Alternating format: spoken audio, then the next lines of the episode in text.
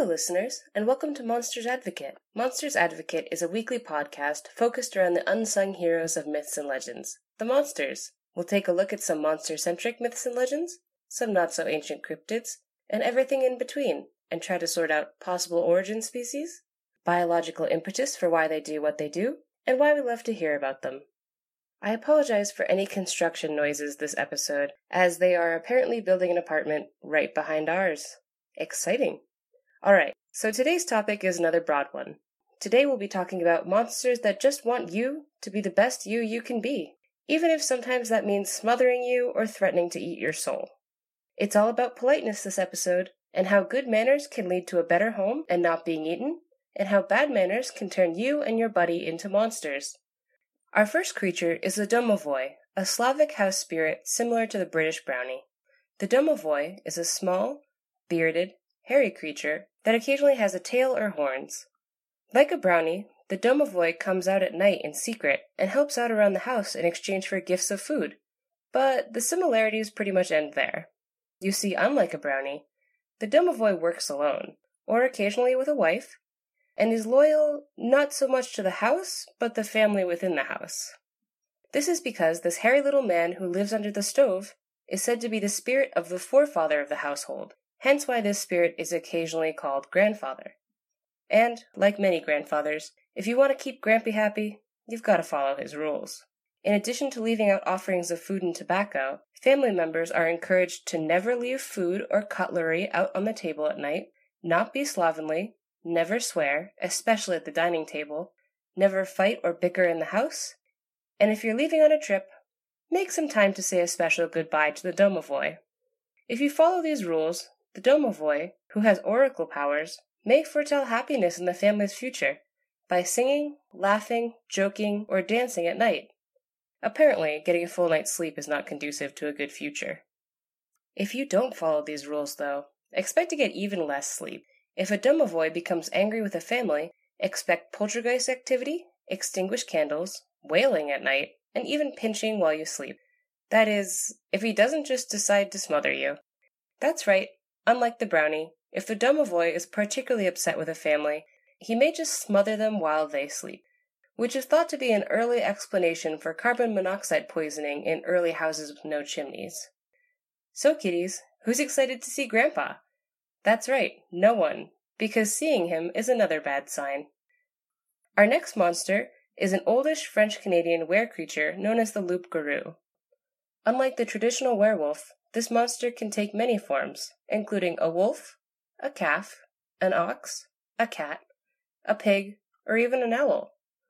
I'd imagine people who live in areas with loup garous must be very nervous around pretty much every animal.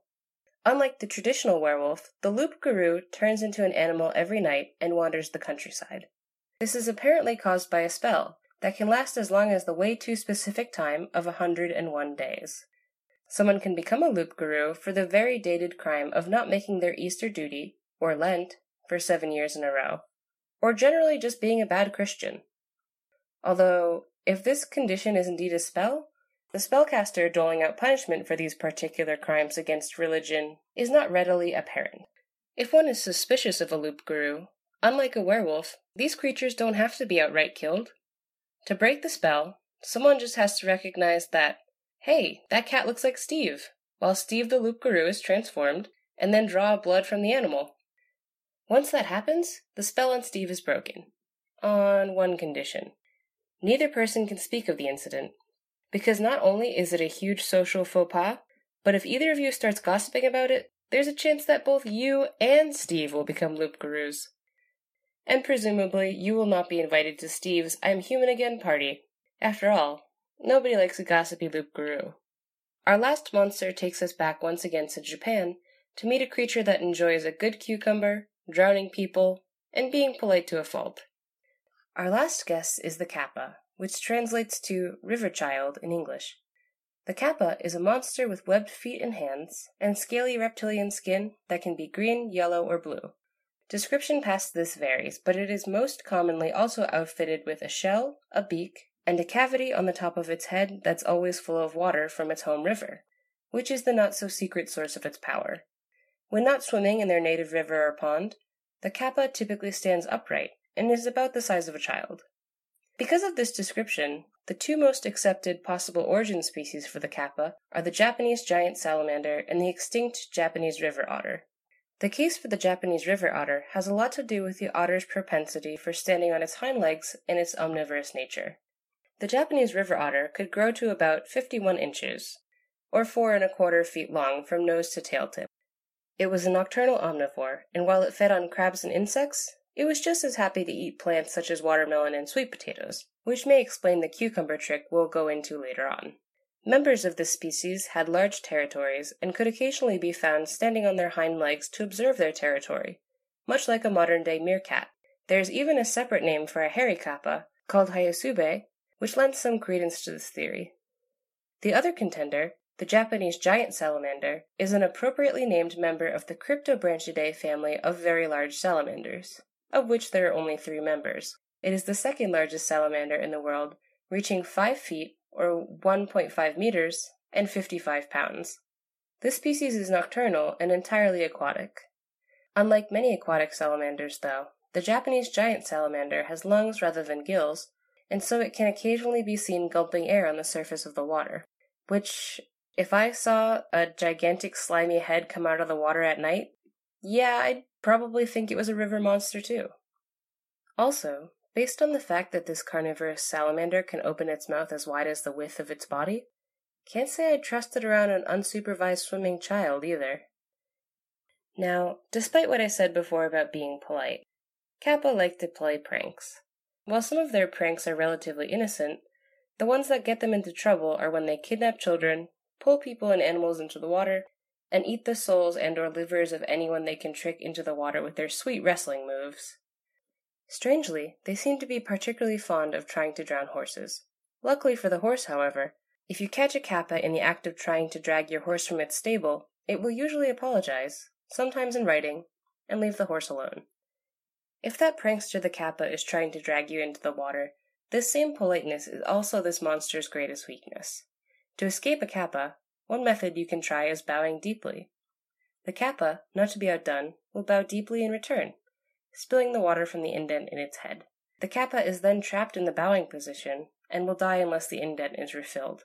If you then refill the indent, though, the kappa, polite to a fault, has to serve you for all eternity. Even though that impulse is kind of what got them into trouble in the first place. Now, if you're a little less scrupulous, there are other ways of defeating a kappa. These include challenging it to a wrestling match or pulling off its arm, which apparently can come off pretty easily. Or you could just try tricking it into an oath, because apparently kappas are honor bound to fulfill their oaths, even if they were tricked into them. At this point, you kind of have to feel for kappas. After all, if I had easy pull off Lego arms, maybe I'd try to be a little more polite too. Luckily, the kappa human relationship is not all arm pulling and horse drowning. For example, if you really wanted to go swimming, but you were worried there was a hungry kappa in the pond, you could just carve your name into a cucumber and throw it into the water beforehand. Apparently, cucumbers are the kappa's favorite food, even above children, and if they got enough, they'd leave would be bathers alone. Which is why some families would also carve their children's names in too, just in case.